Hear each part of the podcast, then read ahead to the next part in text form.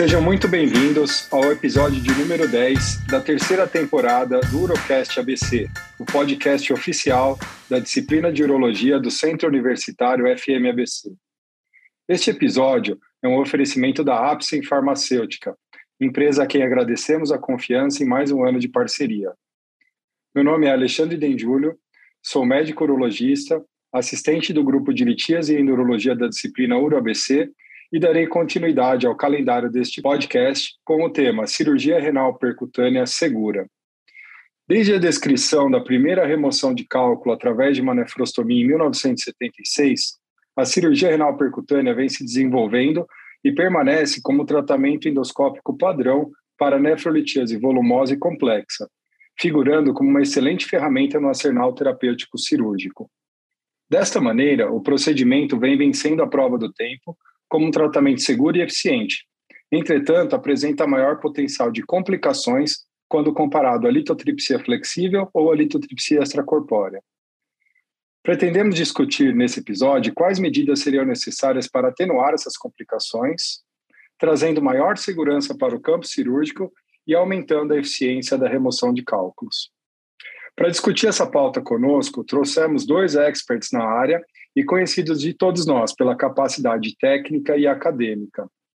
Gostaria de apresentar, então, o Dr. Mário Henrique Elias de Matos, médico urologista, assistente do grupo de litíase e endurologia da disciplina UroABC. Seja bem-vindo, Mário. Obrigado, Alexandre, pelo convite. Um prazer estar com você e com o Fábio aqui para bater papo sobre um assunto tão relevante aí na nossa prática diária. Obrigado pelo convite. Seja bem-vindo, Marião. E o uh, segundo uh, entrevistado desse podcast é o Dr. Fábio Vicentini, que é médico urologista formado pela Faculdade de Medicina da USP, é chefe da endurologia do Hospital Brigadeiro e assistente do grupo de litíase e endurologia da disciplina UroUSP. Seja bem-vindo, Fábio. Oi, Alexandre, obrigado pelo convite, é um prazer estar aqui, estar com o Mário também. Agradeço o professor Cisne e parabéns pela iniciativa nesse formato que tende a alcançar mais pessoas ainda. Vamos lá. É isso aí. Então, sem mais delongas, vamos iniciar a nossa conversa em relação à cirurgia renal percutânea.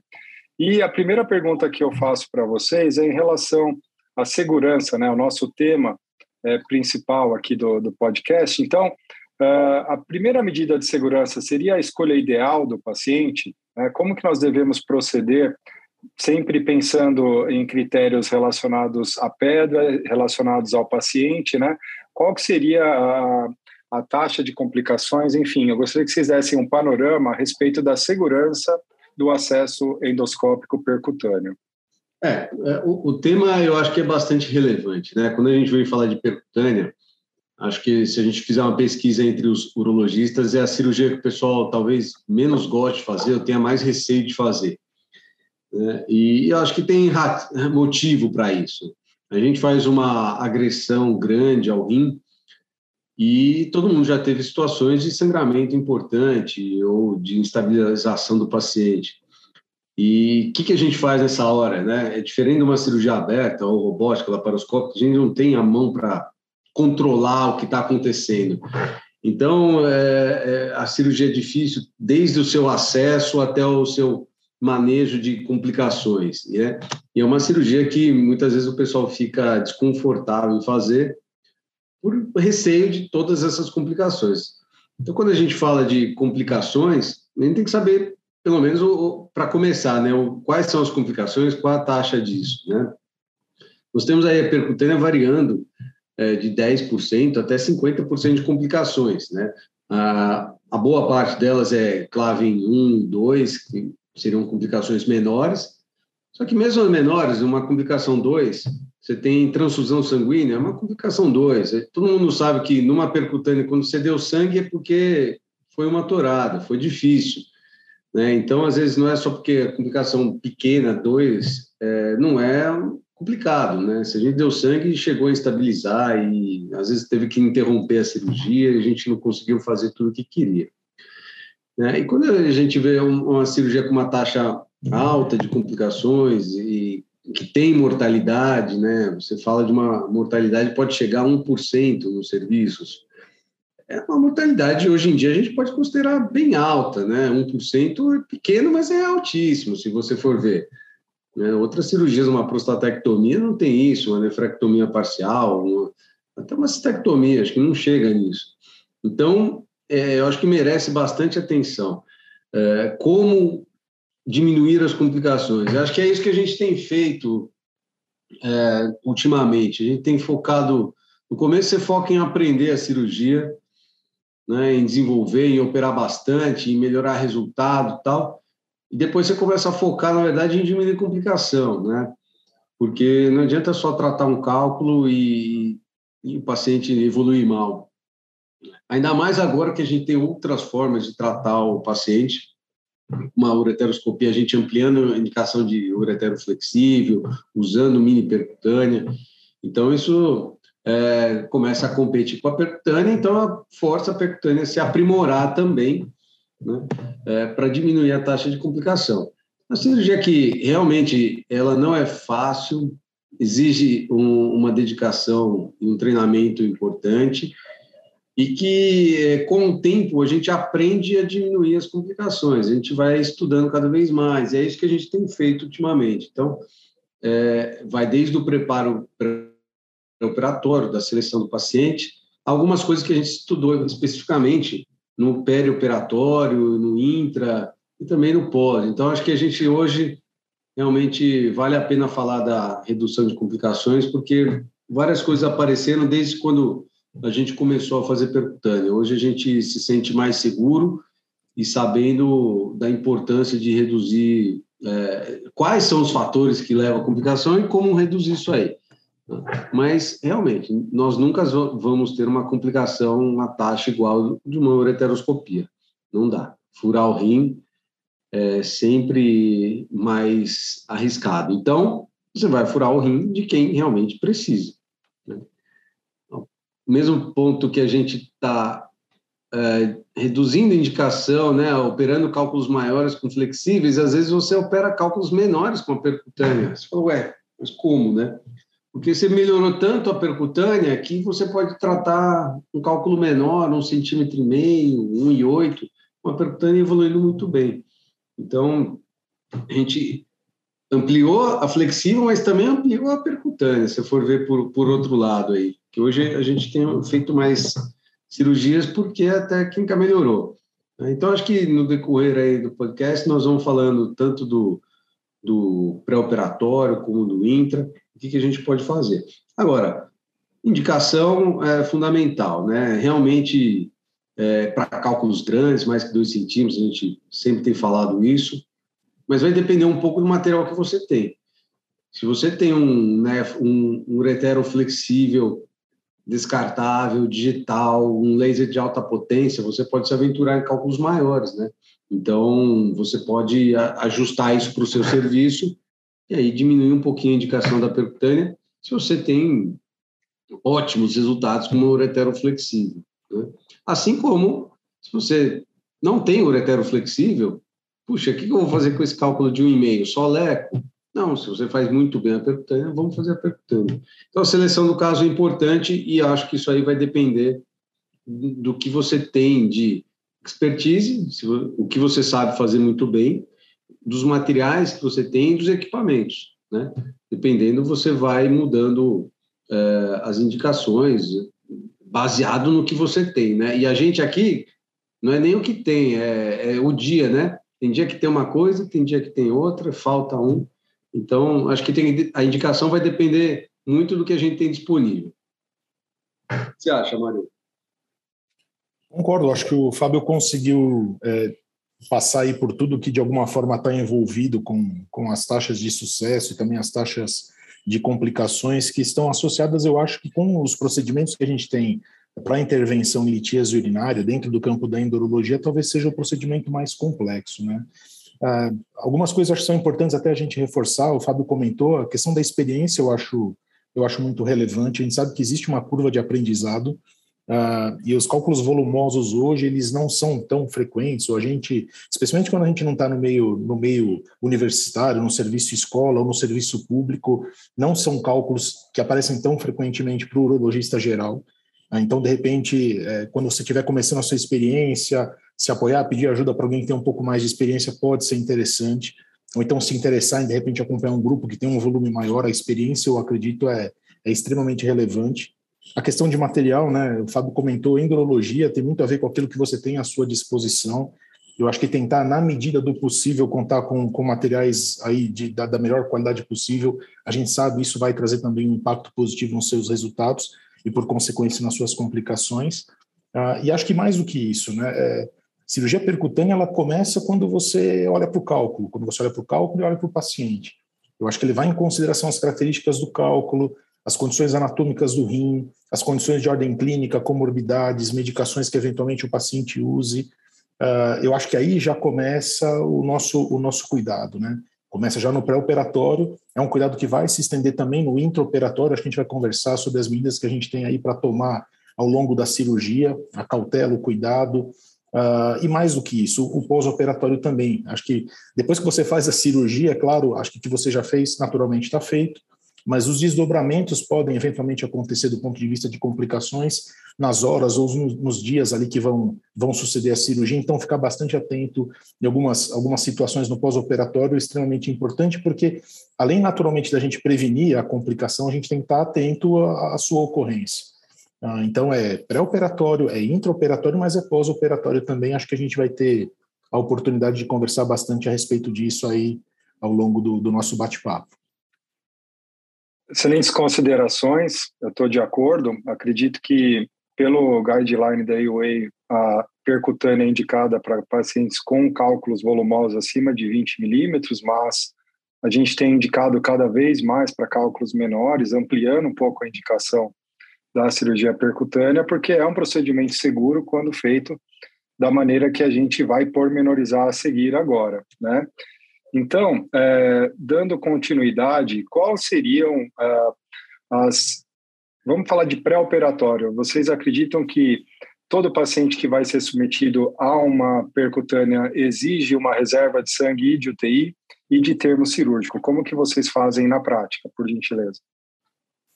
O preparo, o preparo, então já, já vimos o cálculo, entendemos que é um cálculo para fazer a intervenção por via percutânea. Ah, como eu comentei, a gente tem que olhar para o paciente, conversar com o paciente, examinar o paciente, tentar entender uh, as eventuais comorbidades, as eventuais medicações que ele faz uso. A gente sabe que tem medicações que a gente deve, sempre que possível, suspender no, no pré-operatório. Uh, olhar ali ó, a conformação, o peso do paciente, a altura, se existe alguma anormalidade do ponto de vista anatômico, algo que possa dificultar o seu posicionamento na posição que você prefere fazer a cirurgia. Questões de ordem pulmonar também são importantes, especialmente quando a gente pensa em fazer o decúbito ventral. Mas, ok, passamos por essas etapas e o paciente está ali sendo preparado. Do ponto de vista de pré-operatório, o que eu acho importante, avaliar hemograma, para a gente ver nível hematimétrico e plaquetas. Coagulograma, eu creio também sempre bem-vindo, um TP, um INR, creio ser importante. Avaliar a função renal, ureia e creatinina, ah, uma bioquímica básica, sódio, potássio, ah, passar por uma avaliação cardiológica, é, pelo menos um raio-x de tórax, um eletrocardiograma e a, a consulta com o especialista, o cardiologista, uh, e fundamental uma cultura de urina. Uh, é importantíssimo a gente levar esses pacientes para a cirurgia com uma, uma análise urinária excluindo a, a infecção urinária.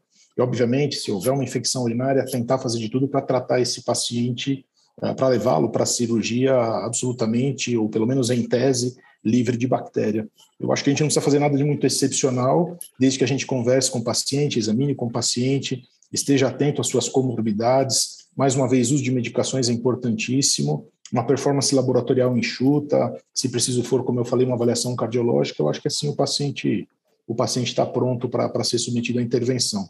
E quando a gente fala de, de termo de consentimento, sempre, naturalmente, sempre é importante. É, todos os hospitais, eu acredito, hoje exigem que a gente tenha esse cuidado legal Uh, então, é, é, acho que fortemente recomendável que a gente possa oferecer para os pacientes esse tipo de documento para que eles leiam, assinem, naturalmente tirando as dúvidas antes de assinar esse documento. A, a Sociedade Brasileira de Urologia oferece isso, o acesso é muito fácil. Né? Então, creio, creio ser de certa forma fundamental e claro. É, é importantíssimo também no pré-operatório. A gente está falando aqui de cirurgia segura, explicar para o paciente como a cirurgia vai ser feita, naturalmente explicar o que a gente espera com a intervenção, mas mais do que isso, alertar o paciente para as eventuais complicações. Então, essa relação, essa coisa médico-paciente, ela é importante em todos os cenários, mas aqui especialmente em uma cirurgia que, querendo ou não, é uma cirurgia invasiva, é uma cirurgia que tem lá um potencial de morbidade maior, é importantíssimo conversar bastante com o paciente e levá-lo bem preparado para a cirurgia. É, Fábio, eu queria perguntar a respeito do as, as considerações pré-operatórias que o Mário fez foram perfeitas. Eu gostaria de perguntar em relação ao estudo de imagem no pré-operatório, né? Qual seria as, a, as orientações que você daria detalhadamente no estudo da tomografia pré-operatória para é, orientar esse paciente a respeito de chance de complicações, a respeito de taxa de cálculos remanescentes, como que funciona essa análise ainda no pré-operatório? É importante, a gente sempre faz, e aí é o seguinte, é, to, é, percutânea você vai fazer uma tomografia antes, tá? Não façam percutânea com ultrassom, com urografia. Não, ah, acho que isso hoje não faz mais sentido. A tomografia é bem disponível. Tomografia sem contraste, maioria dos casos. Você vai fazer com contraste. Se você tiver dúvidas na função renal, se você tiver cirurgias prévias, por exemplo, uma percutânea que deu errado, ou uma percutânea prévia mesmo, que possa ter alteração de infundíbulos, então aí vale a pena ter uma via contrastada. Se você tem uma suspeita de estenose, de jupe ou de ureter, um ponto de obstrução, aí você faz com contraste. Se não, uma tomo sem contraste já serve para a gente. Fundamental que a gente vem fazendo há vários anos, fizemos, fizemos alguns trabalhos sobre isso, é classificar o paciente em algum score de é, relacionado com sucesso e, e, complicações. Nós estudamos alguns scores e vimos que dentre o Stone, dentre o renal, dentre o, o coreano e o Guys Stone Score, o Guys Stone Score dá a mesma chance de predizer um sucesso e complicações, só que ele é muito simples de ser feito. Ele é baseado na complexidade do caso você não precisa fazer medições de tamanho, de densidade, de distância, nada. Você olha o caso e você, tendo uma informação que é se o paciente tem bexiga neurogênica ou alguma alteração anatômica, uma, um bricker, alguma coisa, você já classifica o caso. Então, menos de um minuto, você bate o olho na chapa, fala um gás um, dois, três ou quatro.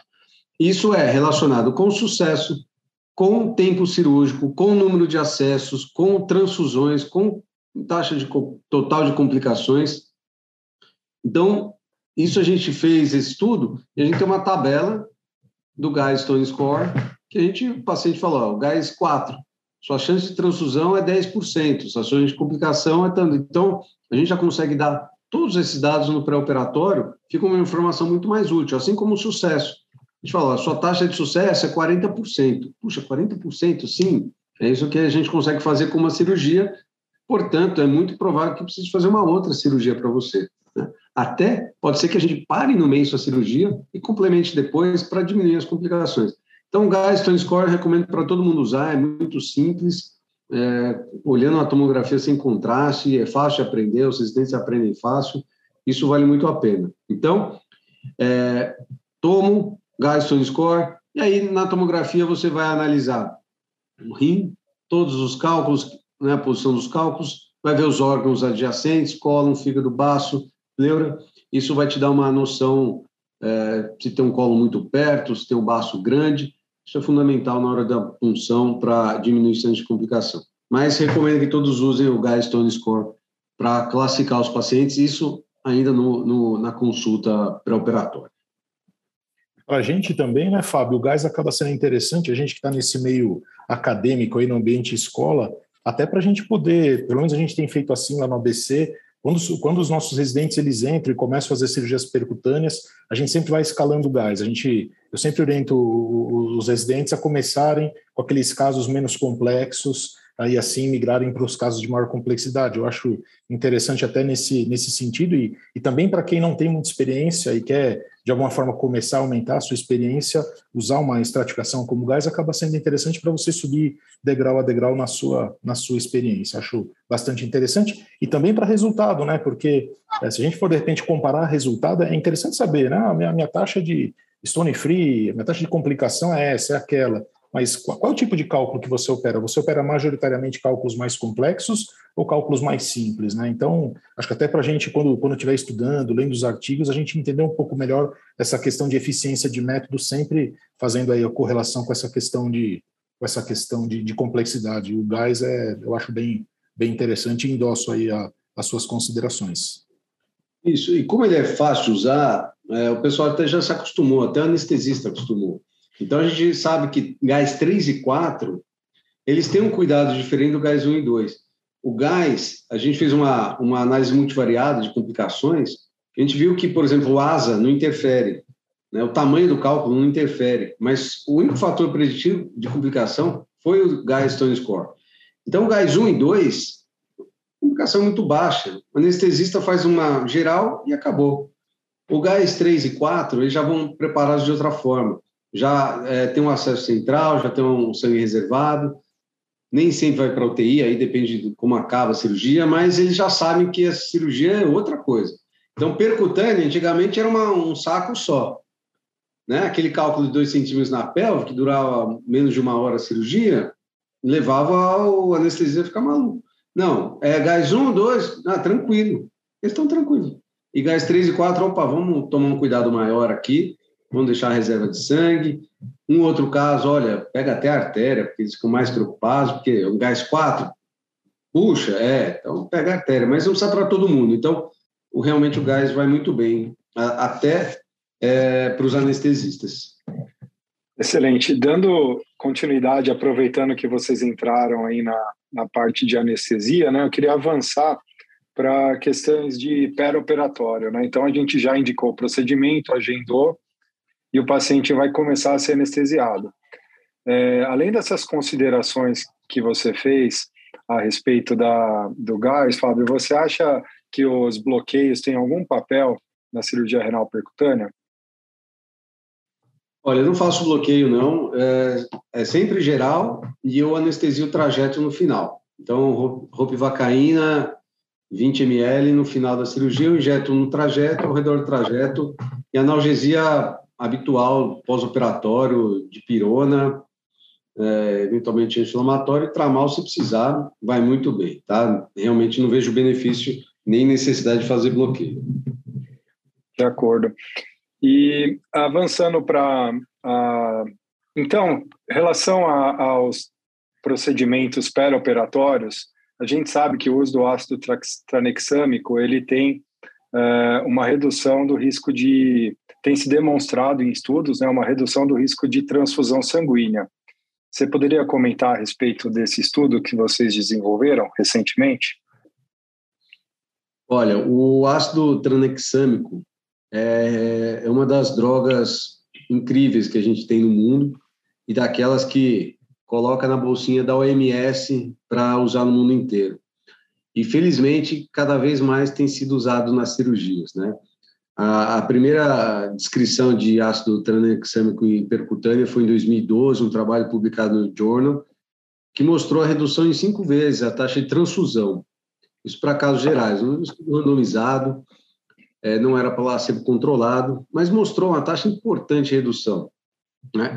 O ácido tranexâmico, nós, é, todo mundo pode imaginar, tem a ideia que ele pode aumentar os eventos cardiovasculares, né, tromboembólicos porque ele Fábio, seria... Posso, posso te interromper um segundo? A gente tem uma audiência de residentes, né, de acadêmicos.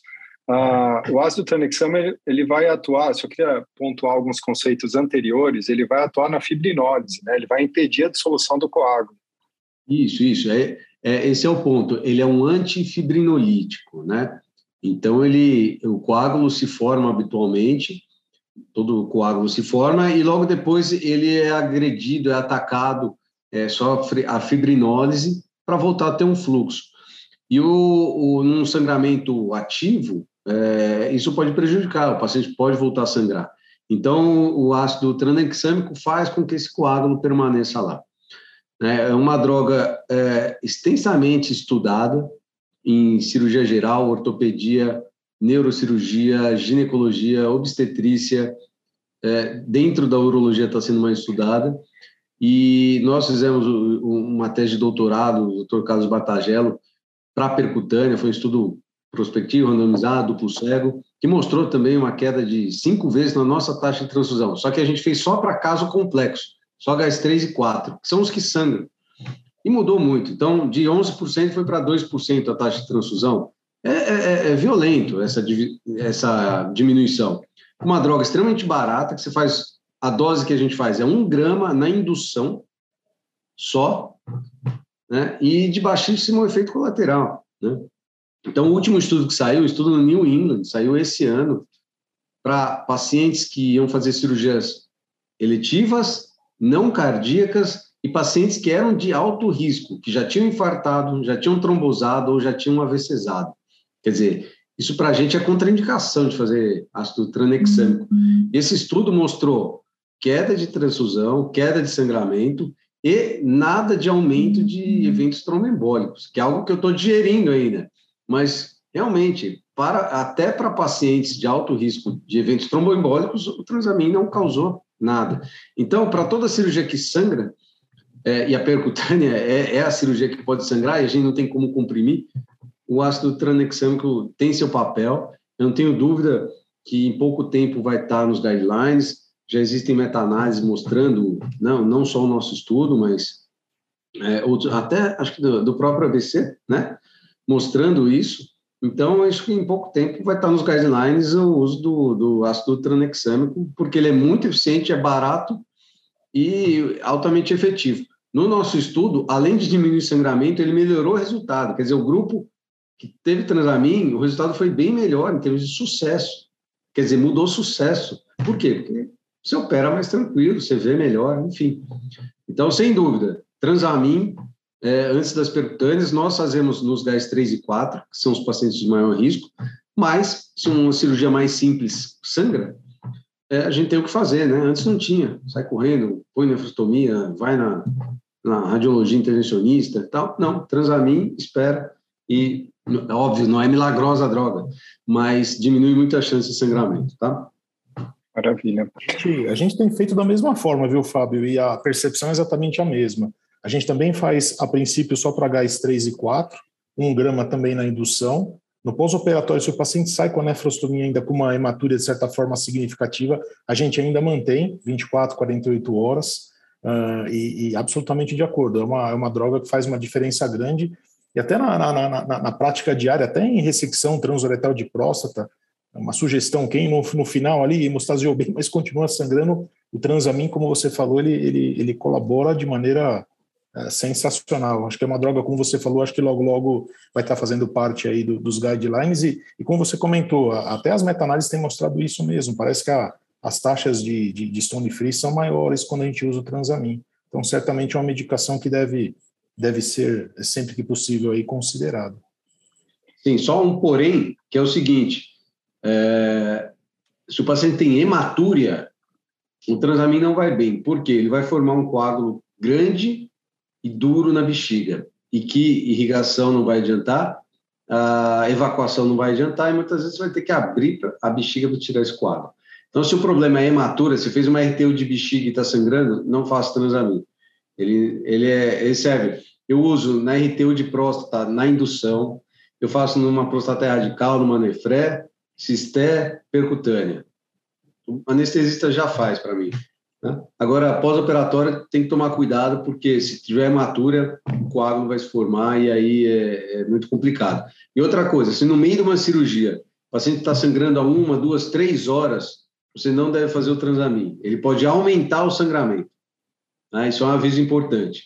Você faz na indução, ou se começou a sangrar, você faz. Se está sangrando há três horas, ele tem um efeito reverso, tá? Ele, ele vai aumentar o sangramento. Então, isso fica só como alerta também. Maravilha. Então, dando continuidade no último tópico que eu separei aqui para o pré-operatório, eu queria perguntar para o Mário, você falou sobre a cultura, né? Que no pré-operatório você sempre checa essa cultura. E como que você uh, atua no, na profilaxia antibiótica, na indução anestésica? Você utiliza um, agente padrão ou você vai guiado por cultura? Se tiver uma cultura positiva, você só opera quando negativa? Como que você lida com essa questão do antibiótico no profilático?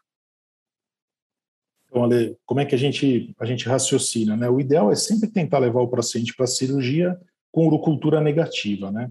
E não adianta ser aquela urocultura negativa de três meses atrás. O importante, especialmente a gente que trabalha em serviço público, que tem uma demanda grande, uma, uma fila de aguardo por cirurgia enorme, ficar atento a essa questão, né? Não adianta ter a cultura negativa, tem que ser uma cultura razoavelmente recente. E do ponto de vista de protocolo, a gente tem, pelo menos orientado, ao menos é, 14 dias aí de diferença entre a, a coleta e a cirurgia. Ah, então, o que a gente faz? Cultura de urina, tentando naturalmente é, trazer o paciente para a cirurgia livre de infecção. Ah, e aí, o que a gente faz? A gente olha para o cálculo e olha para o paciente.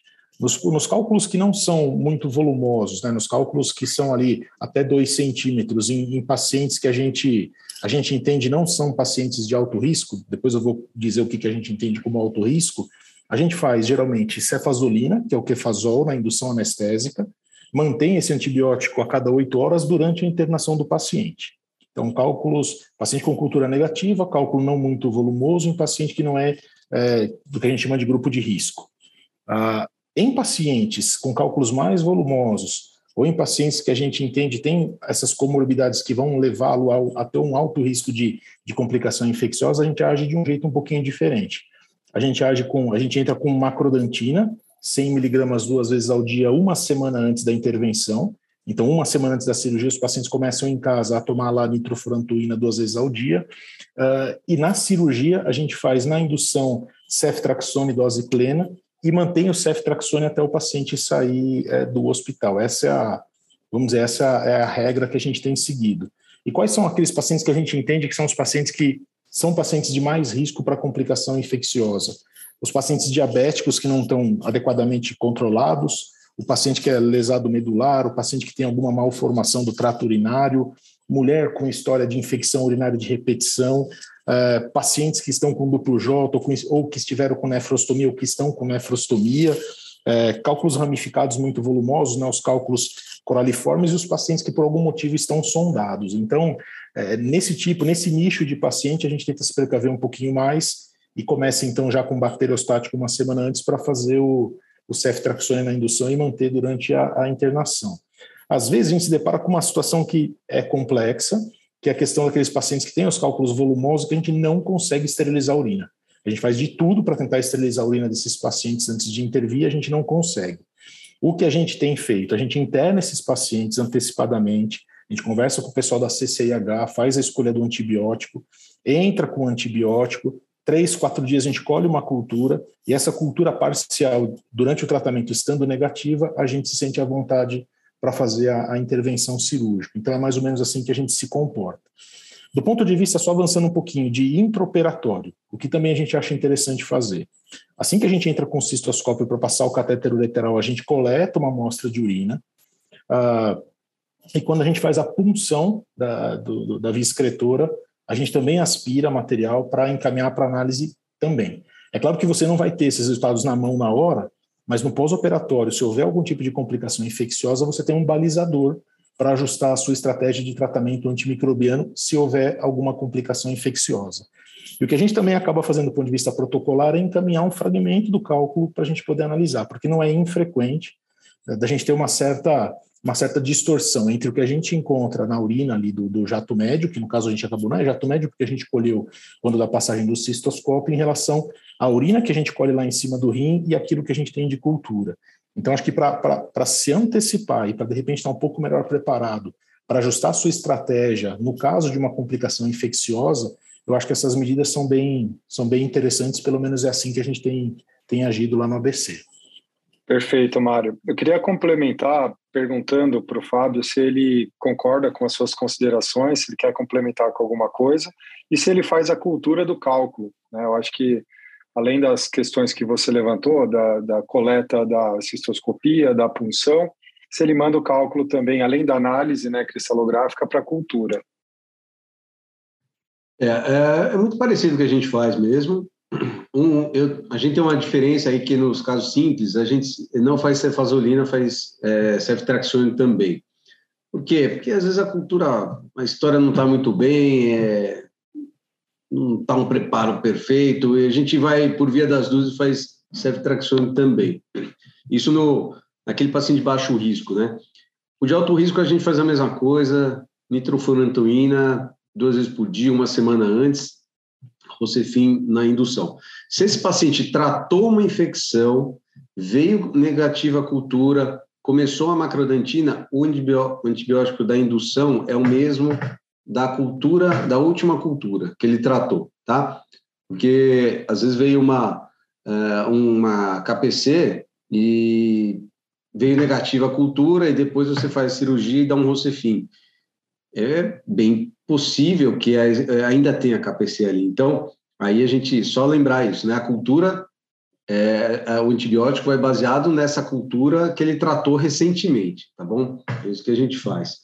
Tem um trabalho aí do grupo ED, que é norte-americano, que eles estudaram antibiótico pré-operatório, né? É, sete ou dois dias, ou, ou só na indução. Então, eles definiram um paciente de alto risco e baixo risco. Baixo risco é, o que, que é alto risco? Alto risco é história de infecção urinária, então aí já engloba o diabético, às vezes a mulher que tem mais chance de infecção, coraliforme, e os pacientes que estão com duplo J, nefrostomia ou sonda, que são invadidos. Tá? Então, se tem história de infecção urinária ou catéteres, algum catéter entrou no alto risco, né, e eles viram que para o alto risco, sete dias de antibiótico diminuiu bem a taxa de sepsis em relação a dois dias. Então, isso embasa bem a gente para fazer antibiótico em casa sete dias antes.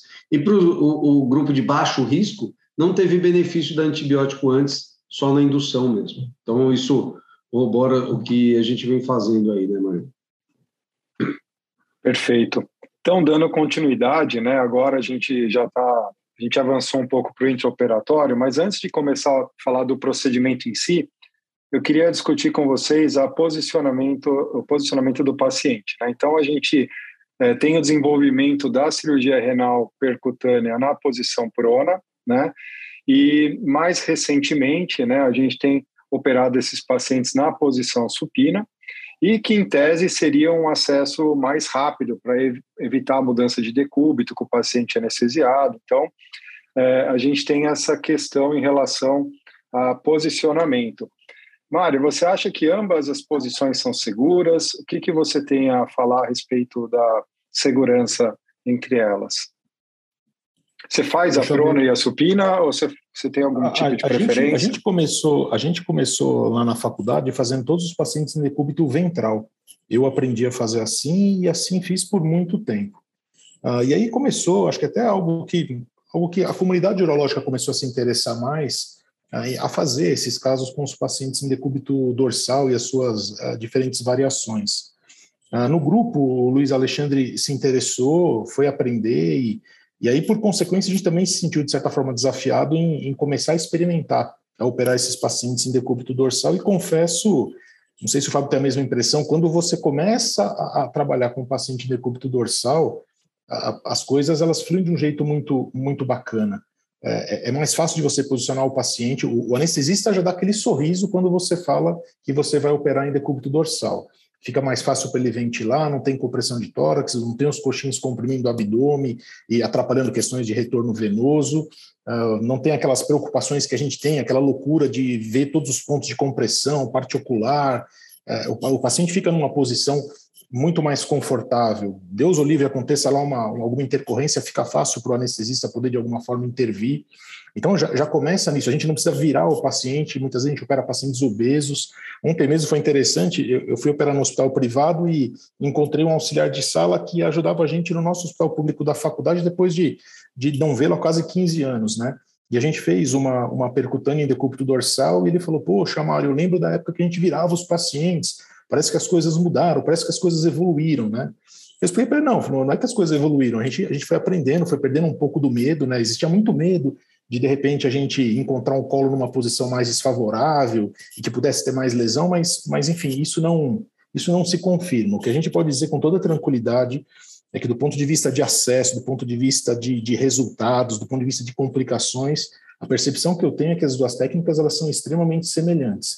É claro que se você está acostumado a fazer em decúbito ventral, é de certa forma, no começo você se sente um pouco desconfortável, a área, a área para você fazer a escolha do seu ponto de punção do decúbito dorsal é um pouco menor, você tem que se adaptar a trabalhar com o nefroscópio em uma posição diferente do que você está habituado, uh, o rim ele não fica tão cheio, na minha opinião, em decúbito dorsal, ele fica um pouco mais murcho, então olhar ali a câmara, olhar ali dentro do rim, às vezes fica um pouco mais, um pouquinho mais chatinho, que as coisas ficam um pouco mais colapsadas, Uh, tem essa fase de, de, você fazer essa, essa conversão e aprender ou reaprender como fazer numa posição diferente.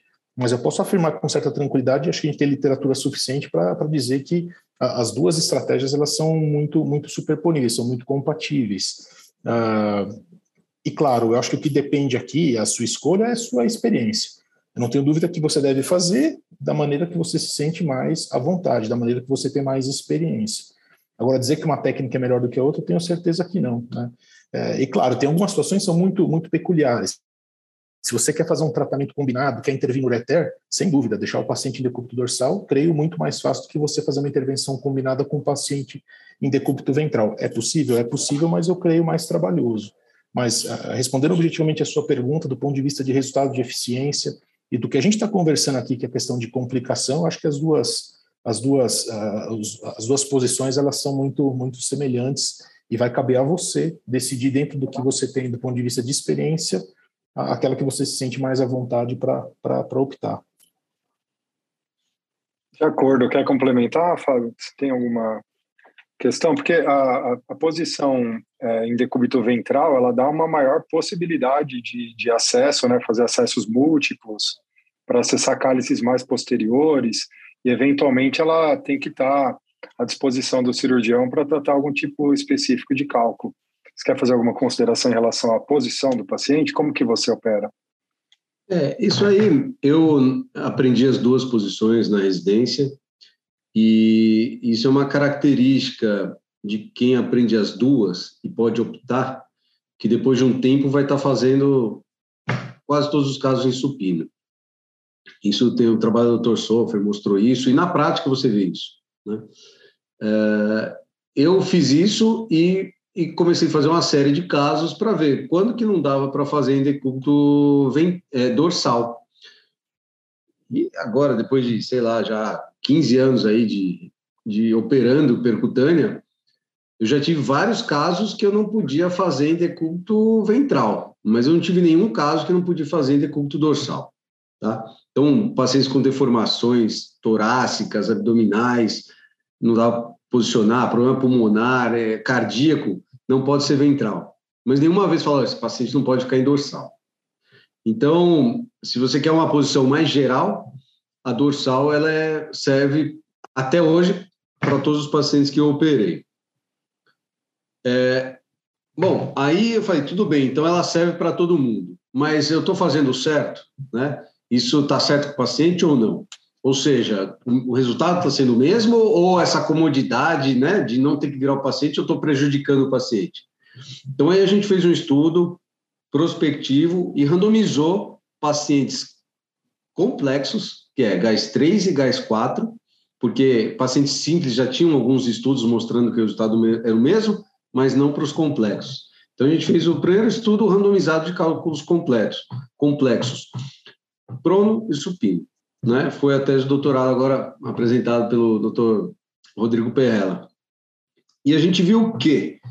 Sucesso, taxa livre, né? objetivo primário do estudo é igual, certo? Então, operar de barriga para baixo ou para cima dá na mesma em termos de sucesso, tá bom? Então, se você faz a cirurgia e prefere fazer ventral, não tem problema, sucesso é a mesma coisa né? Em supino também, que era uma possível crítica, né?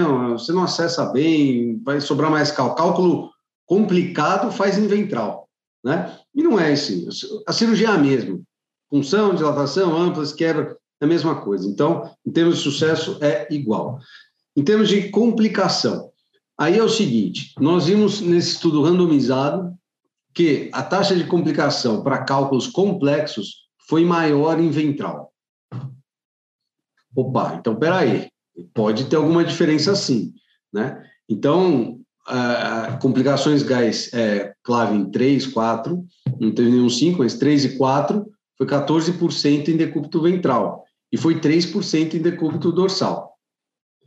Opa, então peraí, pode ser que os casos complexos e mais chance de complicação seja melhor operar em decúbito dorsal.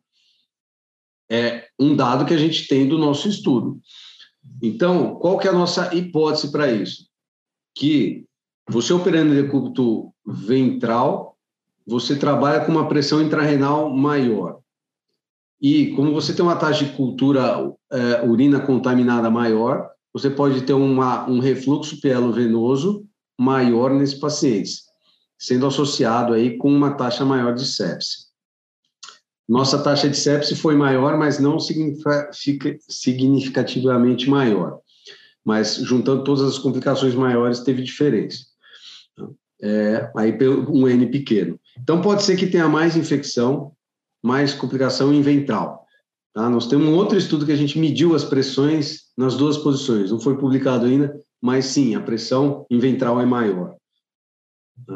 É, outra coisa, o rim ventral ele fica mais alto. Né? Todo mundo fala que a cirurgia perfeita da, do cálculo coraliforme é uma punção no cálice superior e paciente em ventral.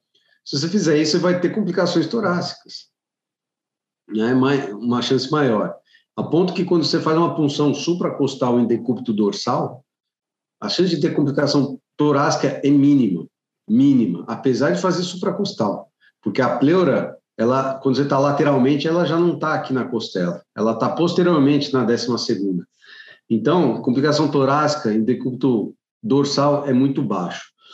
Então, se você vai fazer em ventral e um coral que você não quer fazer punção no polo superior, você vai fazer no inferior, o polo inferior não é o ponto de entrada ideal quando você está em ventral. Você tem uma angulação é, ruim para chegar no polo superior. Então, se você quer fugir das costelas, você faz em dorsal, porque dorsal, a melhor punção, que dá mais acesso a todos os cálices, é pelo cálice inferior. Tá? Então, num caso simples, ventral ou dorsal é igual, tanto faz. Eu acho, e nossos dados, esse trabalho foi publicado agora no Journal of Urology, mostram que casos complexos, alta chance de complicação, podem complicar mais em decúbito ventral. Essa é uma ideia que a gente é, tem dados para mostrar isso e para defender. O que, que a gente faz hoje, todo dia? todos os pacientes de decúbito dorsal e a gente usa a posição de Bart's Flank Free, né, que é uma posição é, onde o paciente fica nas peneiras e fica é, um decúbito lateralizado de 10, 15 graus, pequeno, onde a gente apoia 2 litros, 1 um litro de soro fisiológico embaixo das costelas e embaixo do quadril, deixando o flanco bem exposto. Por quê? Isso facilita uma manipulação do nefroscópio quando você tem um cálculo anterior, né, um cálice anterior.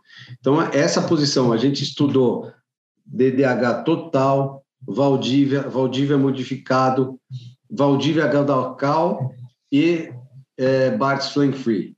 E hoje o que a gente ensina, tanto no Hospital Brigadeiro como no Hospital das Clínicas, é Bart's Flank Free. Por quê? Porque ela virtualmente trata todos os cálculos renais percutânea, flexível ipsilateral, flexível contralateral, semirrígida contralateral. Então, essa é a posição que a gente ensina para os residentes, é a padrão. Casos excepcionais, a gente faz outras posições. E aí, por exemplo, é um cálculo que você vai fazer uma percutânea bilateral. É uma situação que você pode pensar em fazer ventral, onde você não vai ter que manipular o paciente, você vai manipular só os equipamentos, e, e o resto. Né? É, mas tirando isso, eu hoje, eu prefiro, inclusive nos bilaterais, fazer em, em decúbito dorsal mesmo. Mas poderia ser. Agora, fora isso, outra indicação, eu não vejo, é, não vi ainda uma indicação de cirurgia em ventral.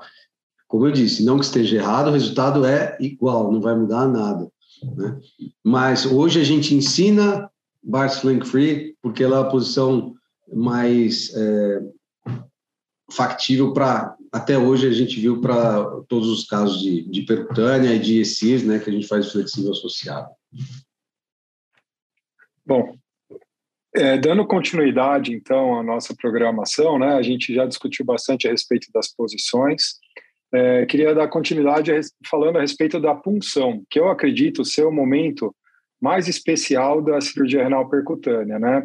Ela começa com a programação pré-operatória, analisando a tomografia, analisando qual seria o melhor trajeto de entrada, né? E gostaria de saber, é, Mário, quais seriam as principais é, orientações para diminuir a chance de, de complicações na hora da punção renal?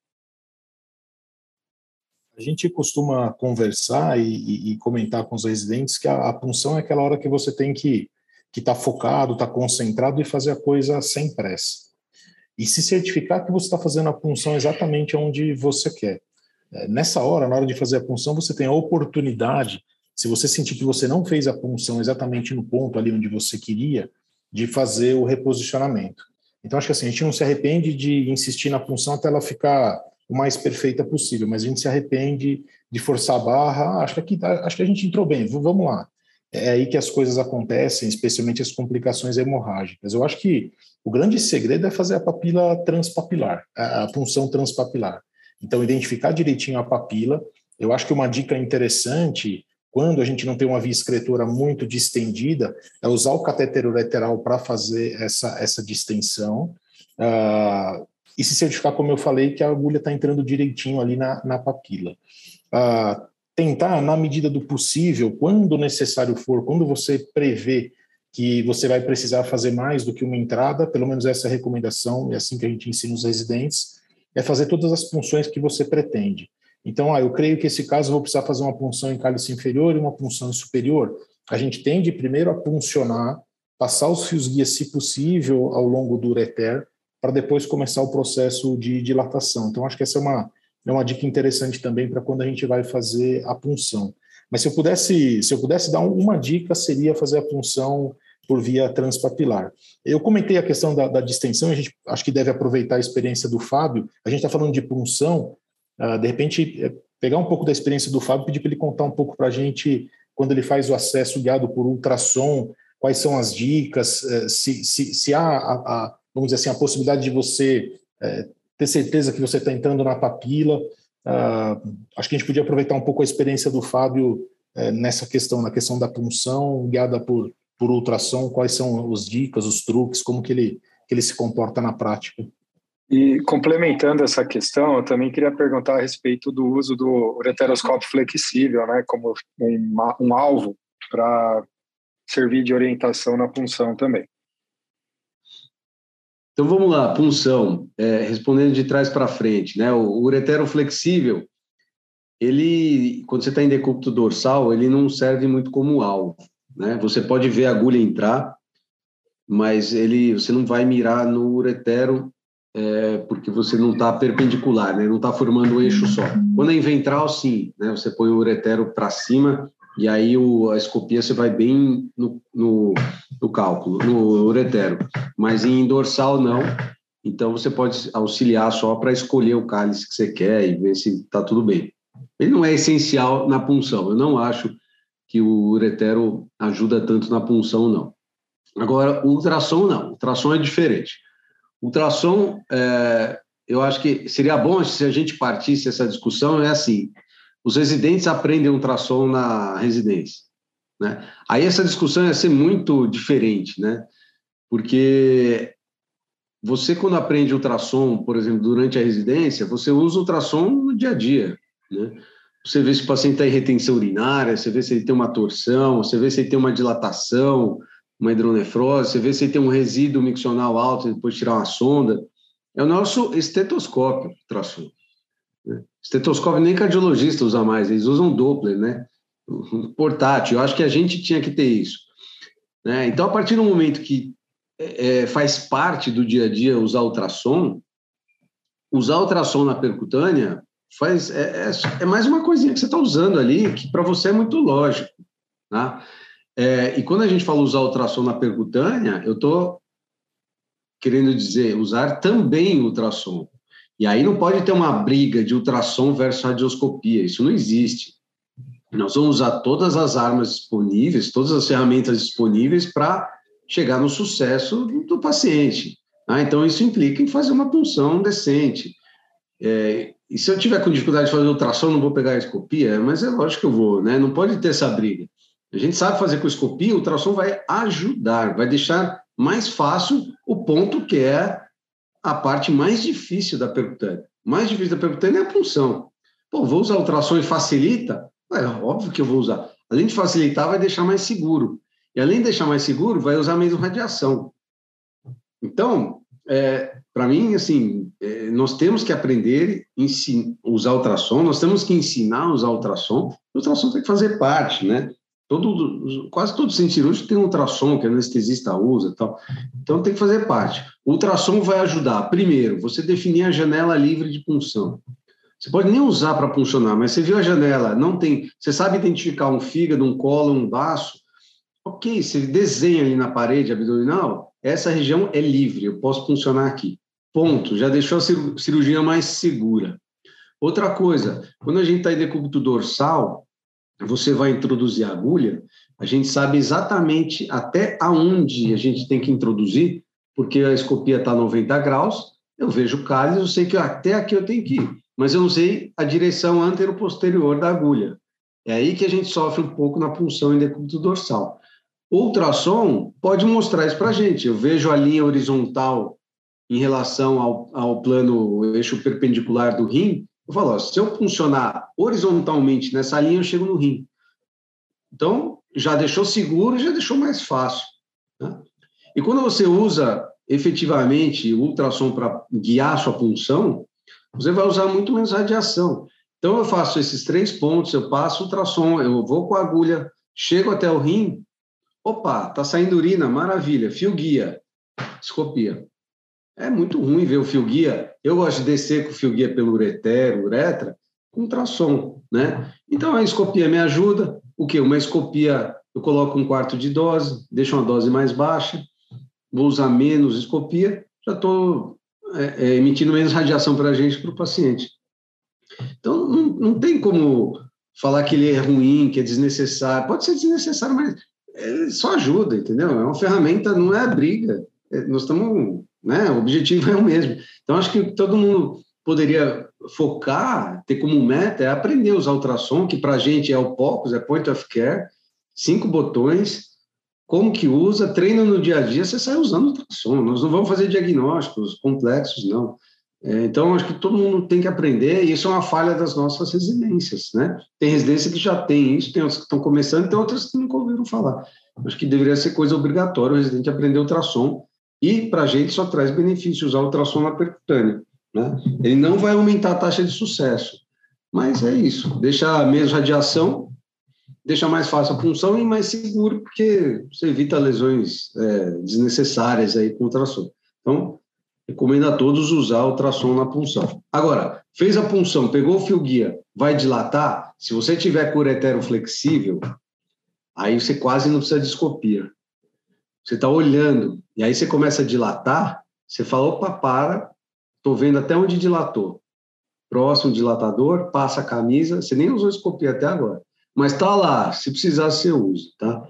Então, o endoscópio, para auxiliar a punção, não, para auxiliar a dilatação, sim, porque na dilatação só com o ultrassom é ruim, você não vê muito bem, não. Então, aí você vai usar a escopia. Se está com o flexível, você vai usar menos escopia ainda e vai fazer uma dilatação mega é, delicada.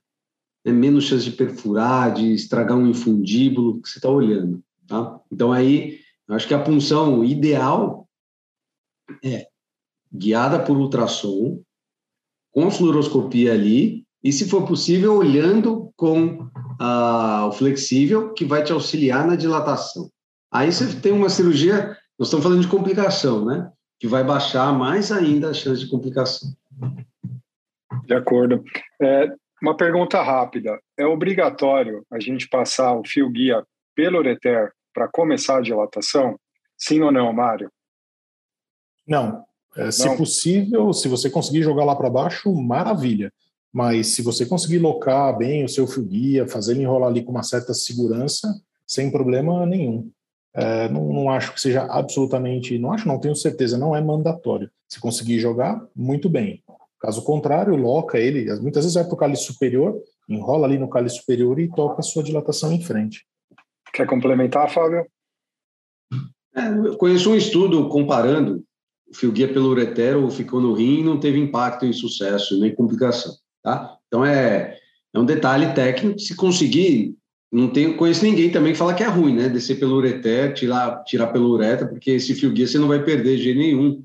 O rim fica mais estável, você dilata mais fácil. Agora, impactar em resultado, em números, não, não impacta, mas que é muito melhor na prática. De acordo, eu acho que a presença do, do fio guia estabilizando o rim, né, ele facilita para procedimentos mais desafiadores, com pacientes obesos, uma distância pele-pedra maior, né? Então é sempre desejável que a gente assegure que a punção foi bem feita passando esse fio guia pela, pelo ureter. É, alguém quer fazer alguma consideração a respeito dos balões para dilatação, dilatadores faciais? Existe alguma relevância em termos de segurança quando a gente compara entre eles? O que, que você acha, Fábio? Não, o, o, a questão sempre achando que o balão sangrava menos, né? Um trauma menor. Mas na prática, não, é, literatura não, não mostra isso, tá? É, então você pode usar sequencial, o, o plástico, né? O facial normal. Os metálicos, sim, são associados com mais sangramento e um tempo para dilatação maior. Um ponto importante aí é o seguinte: a gente há bastante tempo parou de fazer, usar todos os dilatadores, né? 10, 12, 14, 16, 18, 20. Não precisa, não é porque estão todos na caixa que você tem que usar. E tem literatura mostrando é, que é a dilatação one shot, você vai, você dilata com 10, passa um fio guia, né? Passa o fio guia, dilata o 10. Se você for para o 26, 28 ou 30, direto, o resultado é o mesmo em termos de sangramento. Isso a gente faz também de rotina, então faz uma punção muito mais rápida. Isso pode ser útil não só por tempo.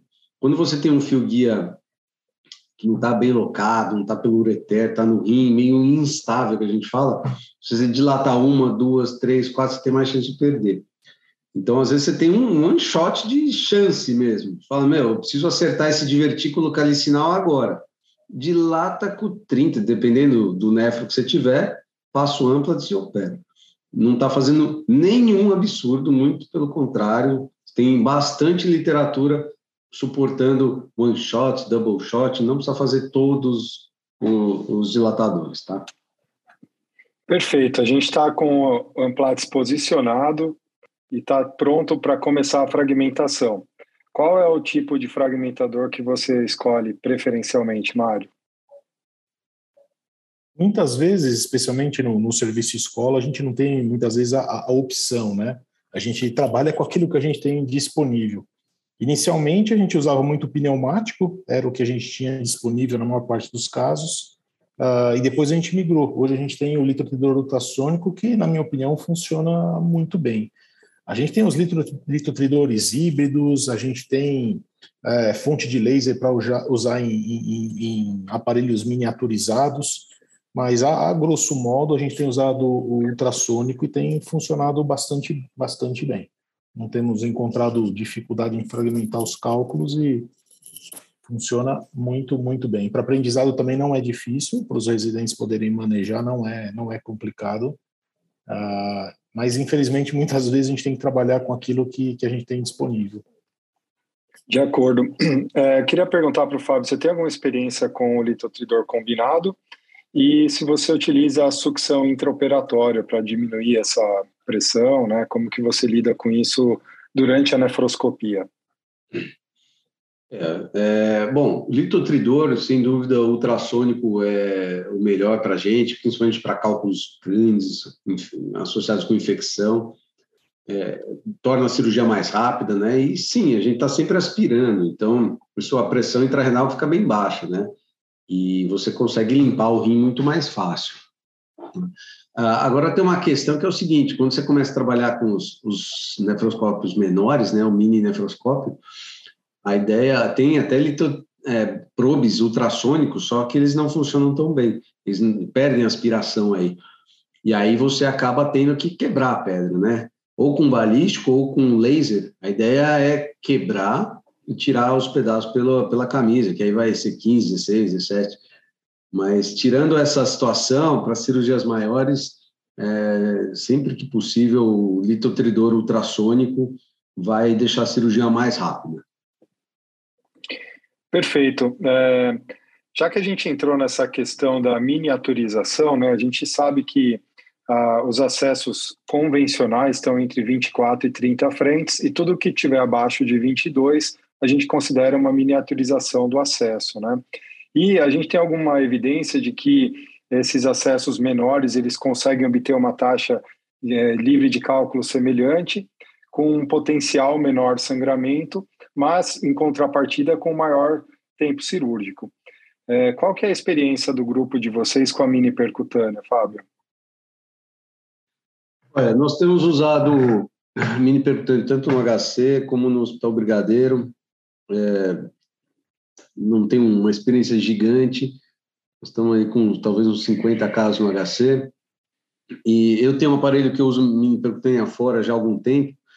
Ah, qual que é a, nossa ideia? Depende do aparelho que você tem. Tá? Você precisa ter uma ótica boa, porque senão a, visualização fica muito ruim. Um aparelho set French, tipo um ureteroscópio, você colocar no rim, tiver uma gota de sangue, você não vai ver bem. Aí você vai falar mini percutânea é ruim. Mas de repente o aparelho era não ideal. Né? Então tem que ser uma ótica boa.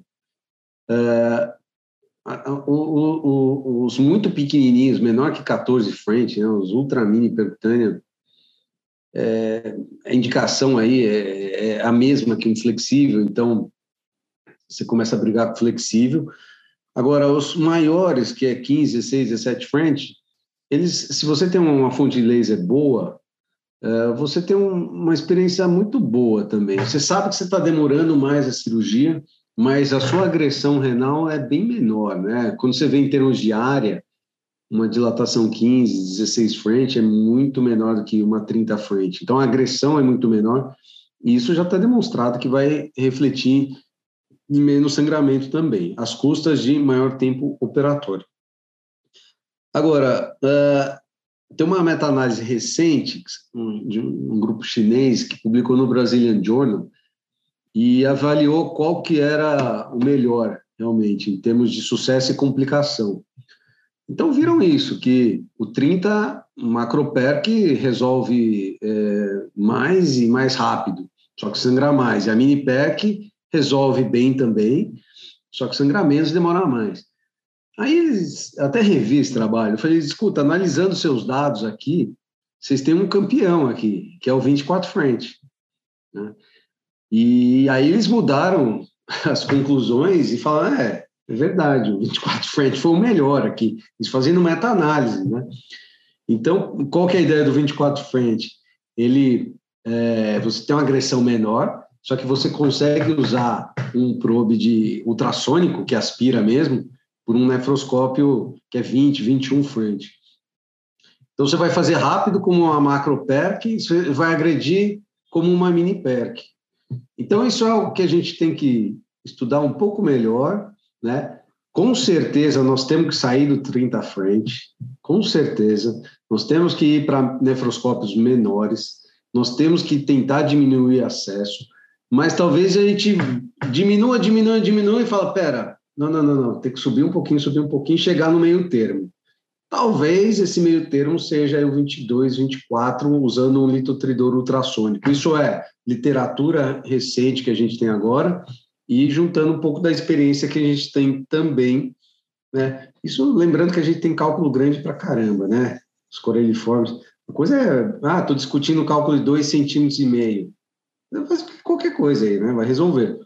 Mas será que dá para fazer a mini pack para os coraliformes? coraliforme nosso, né? Que tem coraliforme por aí que é não é coraliforme. Então a gente precisa de uma alternativa que resolva os nossos cálculos, que a gente sabe muito bem como é que é. Talvez o 24 frente. Se eu fosse investir hoje, comprar um nefroscópio, eu acho que eu ia partir para um nefroscópio 20, 21 frente, que desse para usar um litotridor ultrassônico e numa camisa 24. Eu acho que quem sabe isso mais na frente se confirma. E mais, né, Fábio? A gente está falando de, é, a gente está falando de é, trabalhar para tentar minimizar as complicações. A gente começou a falar também de miniaturização, né? É, lembrar que nesses cálculos volumosos, como você mencionou, um cálculo coraliforme, será que dá para a gente fazer com o aparelho todo miniaturizado? É, de repente, a, a miniaturização pode ser interessante para a gente fazer aquele segundo ou aquele terceiro acesso, né? Então, em vez de fazer um acesso standard, então trabalhou bem o cálculo ali, que estava calicial inferior, piélico, ele tem uma extensão para polo superior. De repente você quer minimizar as complicações, não quer fazer uma dilatação standard, talvez a mini percutânea possa colaborar nesse sentido. Como a gente também não mencionou aqui, a gente não tem acesso, mas nefroscopia flexível, né? Então, de repente, em vez de fazer duas entradas, a gente faz uma entrada única e trabalha com flexível para evitar uma nova entrada. A gente sabe quanto maior o número das funções, maior a chance de complicação. Então, acho que a miniaturização ela pode também ser interessante nesse escopo do que a gente pode fazer para diminuir as complicações, né? Uh, pode ser aí um adjuvante, pode ser aí um, um, um parceiro bacana de uma nefro, de um acesso é, de uma nefrolitripsia standard, é, miniaturizar para fazer uma segunda ou uma terceira entrada também. Ótima consideração, Mário. Eu acredito. Aí. A, a, nefroscopia flexível ela é uma recomendação forte da, do guideline americano, né? Então acredito que é, deveria ser parte do nosso arsenal intraoperatório para acessar cálices que a sua punção não foi capaz de, de levar. Excelente. Dando, partindo já para as é, últimas uh, considerações a respeito da cirurgia renal percutânea, uh, eu queria discutir com vocês a, em relação à derivação pós-operatória. Né? Então, a gente tem a nefrostomia como derivação para aqueles casos onde houve muito sangramento, onde houve a presença de cálculos residuais, ou então está se pensando numa outra abordagem percutânea. Né? Então, são, ou lesão de via urinária, enfim, você tem algumas indicações clássicas para a derivação urinária pós-operatória e tem aqueles pacientes que a gente pode deixar sem nenhuma derivação ou com catéter ureteral. É, Fábio, por gentileza, quais são as considerações a respeito da derivação para tornar a cirurgia renal percutânea mais segura? Vamos lá, eu acho que assim, quando você faz uma percutânea, é, quando você tem que reoperar uma percutânea, em geral é para passar um duplo J. Né? Um cálculo que desceu, uma fístula. É, é, essa é a reoperação. Então, deixar uma drenagem ureteral eu sempre recomendo. Caso foi muito tranquilo, catéter ureteral, tira dia seguinte e pronto. Caso tem muito cálculo, mexeu no ureter, jupe está inflamada, várias punções, deixa um duplo J. Ou com fio, né? Se não tiver nada demais, ou se, se ela for reoperar daqui um mês, deixa sem fio. Mas acho que drenagem ureteral vale a pena. Existem trabalhos mostrando total tubulus, né? Sem nada no ureter. Eles dizem, não, o que drena melhor um rim é o ureter desentupido, né? O duplo J seria um, algo obstruindo ali. Mas é isso, quando você... Se operações de percutânea é para passar um duplo J. Então, eu falo que quem opera pouco, não tem um volume grande, está fazendo no privado, é, veja, deixa o duplo J, vai te evitar dor de cabeça. Tá? Então, você não vai ter aquela uh, cólica no pós-operatório por causa de cálculo e levar para a sala. Então, se você tem um volume menor, não está no serviço universitário, que tem toda aquela estrutura, eu recomendo deixar um duplo J. Tá? Em meus casos, eu quase sempre deixo, quando é muito tranquilo, eu deixo só o ureteral e pronto. Agora, nefrostomia. Nefrostomia, nefrostomia, sinceramente, eu acho que foi um mal que fizeram para a endurologia e até para os pacientes. Né? É, eu não gosto de nefrostomia e vejo muito pouca utilidade para a nefrostomia. A nefrostomia surgiu de um trabalho de 84 que fizeram, publicaram no Journal, que deu errado tirar precocemente a nefrostomia. É, foram dois casos que evoluíram mal. Esses dois casos eram de cálculo de ureter proximal, numa época que não tinha duplo J nem cateter ureteral. Então, operou a percutânea, deixou nefrostomia, tirou com dois dias e evoluiu muito mal. Não, tem que deixar nefrostomia por mais tempo. Só que era um cálculo de ureter, dois casos. Né? E nesse mesmo trabalho do Journal, teve um comentário de uns revisores, Dr. Wickham, que tinha 400 casos de, nefros, de percutânea sem nefrostomia, 84. na Inglaterra. E ele falou, eu faço percutânea e não deixo nefrostomia, acho que não tem que deixar. Aí fala, não, mas é, obrigado, tudo bem e tal, mas eu vou deixar. Era o Dr. Ralph Kleman, e aí ninguém, até hoje, nós fazemos nefrostomia e tem, morre de medo de deixar sem nefrostomia. Mas o fato é o seguinte, eu não conheço, procurei, não, não achei ainda nenhum trabalho mostrando que nefrostomia diminui sangramento pós-operatório. Nenhum trabalho randomizado mostrou isso. Então, achar que dilata até 30 e coloca a nefrostomia 16, 18 vai diminuir o sangramento é pura impressão, é puro é, achismo. E não tem literatura para isso, além de recomendações, né? Todos os guidelines têm suas recomendações, mas são baseadas em opinião de expert. Não tem literatura para isso. Né? E eu não vejo sentido quando tem sangramento ou para evitar sangramento deixar nefrostomia. Eu já tive muito problema pelo menos duas vezes que eu lembro, de tirar nefrostomia no quarto e sangrar horrores. A família ao redor, tamponando, subindo em cima do paciente. Então, eu prefiro sair da sala, ok, é, é, tá sem nefrostomia e não está sangrando. Porque sangramento se resolve na sala de cirurgia. Então, não é a nefrostomia que vai tamponar. Se você tiver um balão de Kylie, que ele é 34 French, eu acredito que ele tampone alguma coisa. Nefrostomia simples, não. E a gente não tem balão de Kylie. Tá? Então, para sangramento, eu tenho hoje o Transamin e eu tenho compressão manual. Se isso não funcionar, tiver sangrando mesmo, talvez radiologia intervencionista, não vai ser a nefrostomia que vai resolver. Agora, puncionei, veio pus, puta, não fiz nada. Eu deixo a nefrostomia, vai tratar, sete dias depois eu volto, eu já tenho acesso. Também, né, não é que eu sou totalmente contra, mas Pós-operatório, múltiplas punções, para mim, não é indicação de nefrostomia, lesão de via excretora, cálculo residual, porque, pelo menos nos nossos serviços, a gente não opera depois de dois dias, opera e põe na sala de novo para limpar o rim. Não faz. Então, essa nefrostomia não vai servir. Então, nefrostomia, fica um dia mais internado, o paciente tem dor, uma experiência ruim, muitos pacientes têm trauma só da nefrostomia. Eu não vejo benefício, eu não vejo eu vejo malefício, na verdade. A não ser nesse caso, ó, tive que parar a cirurgia no meio, deixa a nefrostomia, né? Fiz punção, veio pulso, deixa a nefrostomia. Fora isso, sinceramente, é, não vejo utilidade para nefrostomia, não. Deixo raríssimas vezes. Do ponto de vista que... de hemostasia, Fábio, eu tenho exatamente a mesma impressão que você. Eu tenho a sensação que o, o colapsado tecido renal é o mais importante para fazer hemostasia. Eu tenho a sensação que deixar a nefrostomia, você só vai manter tudo aberto. Aí, como você comentou, muitas vezes você tira, aí sim você destampona, aí sim a gente tem o sangramento. Então, eu, eu concordo absolutamente. A gente tem uma tendência cada vez maior a não deixar o paciente com derivação externa. Uh, o que a gente tem feito bastante, quase que rotineiramente, é deixar o catéter ureteral.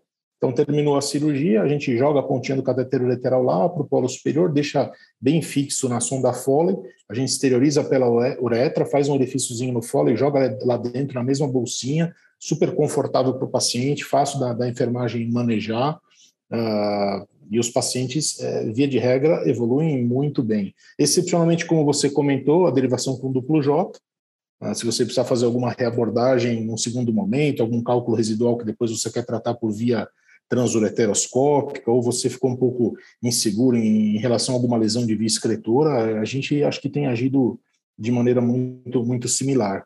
A gente não tem acesso, e a gente também não usa selante de trajeto, é, também não consigo encontrar em literatura nada que, que promova ou que nos estimule a agir dessa forma.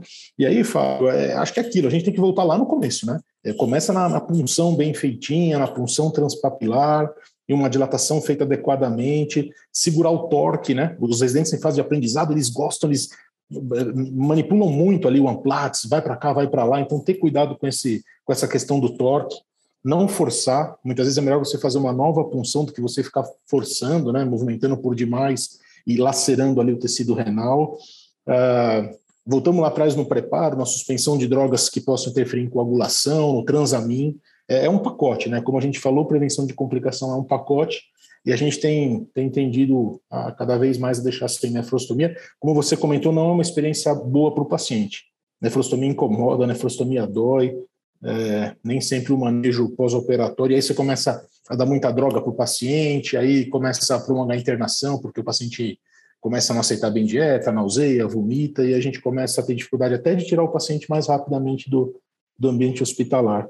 Mas eu estou contigo, acho que a gente tem que valorizar cada vez mais aí o, o tubeless é, e pensar cada vez mais em derivação interna ali, o, o cateterzinho ureteral que sai junto com a, com a sonda Foley no dia seguinte.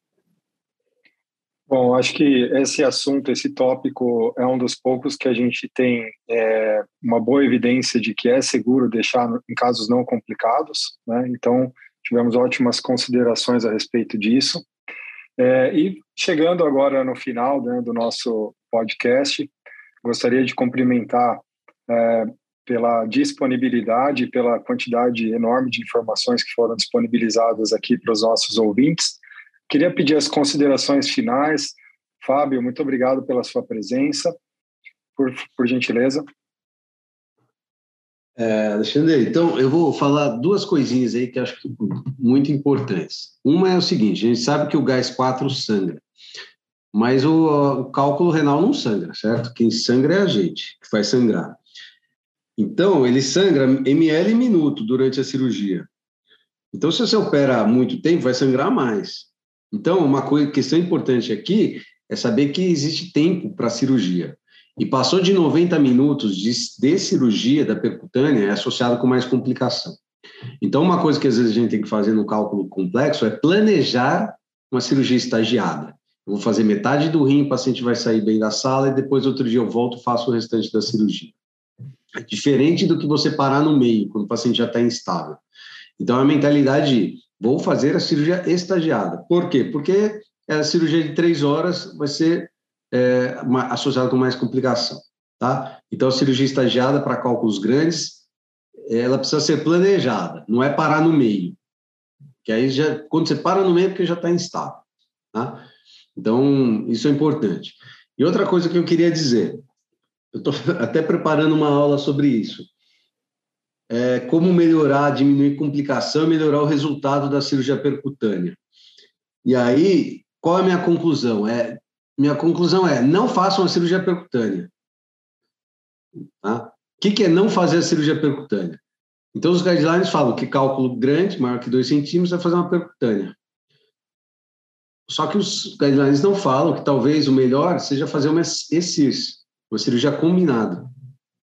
Por quê? Porque a cirurgia combinada, quando você usa o ureteroscópio flexível e a cirurgia percutânea, e além disso, mais ainda, quando você faz uma mini CIRS, quando possível, você vai melhorar o resultado indo com flexível atrás de cálculos residuais ao final da cirurgia, que você não chega nem com nefroflexível. O ureteroflexível via retrógrada é melhor do que o nefroflexível via anterógrada, porque indo por baixo você tem acesso a mais cálices.